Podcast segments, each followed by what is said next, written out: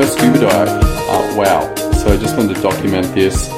It has been a pretty awesome day to be able to go out and scuba.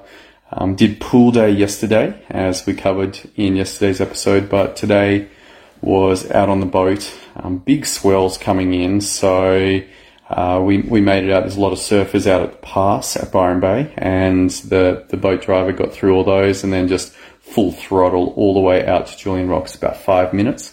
And then from there, it was pretty interesting, like so hot, and we are in wetsuits, and my son was struggling a bit just with the heat and being able to focus, and he got really fixated on the heat. But um, got the gear on, ran the checks. There's a lot of safety checks and everything. But once they were good, then it was like over the side and into the water, and then into scuba. Um, this was pretty cool. Like it's it was big swells, so there was a lot of current, but tracked down to 12 meters and had the air equalization problems, like just popping my nose. And as we go down, there's fish, there's sharks, um, there's schools of like big fish going past.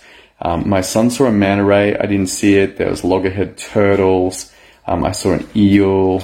It is a very different world down there. It's not the first time that I've been into the underwater world, but just being down there so deep and having this breathing apparatus was phenomenal. It was just an amazing experience.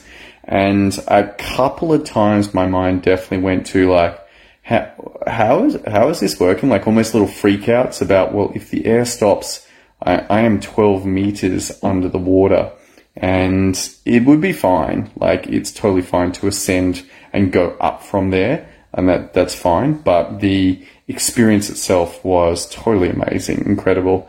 Um, just wanted to to write about that. Really, it's it is a system of systems. There's no doubt about that, but the experience that those systems allowed was awesome. Uh, tomorrow got three dives, uh, weather permitting. So we are due at the dive center 6.15, so leave house at 6 a.m. It's a big jump for my son. Like he's been getting up at 11 a.m. in holidays and then down to 7 o'clock this morning and then like quarter to 6 tomorrow, be on the road at 6. So quite a, quite a big jump for him. We'll see how it goes and then two dives, then back in, and then back out at 11. So, um, yeah, really looking forward to tomorrow. Amazing experience. First scuba dive ever. If you get the opportunity, it's well worth doing. All right, that's all I got for you. Hope you enjoyed today's episode. I certainly had an awesome day. Super stoked to share it with you. Look forward to seeing you in the next episode as we continue this journey into the power systems to create results. See you then.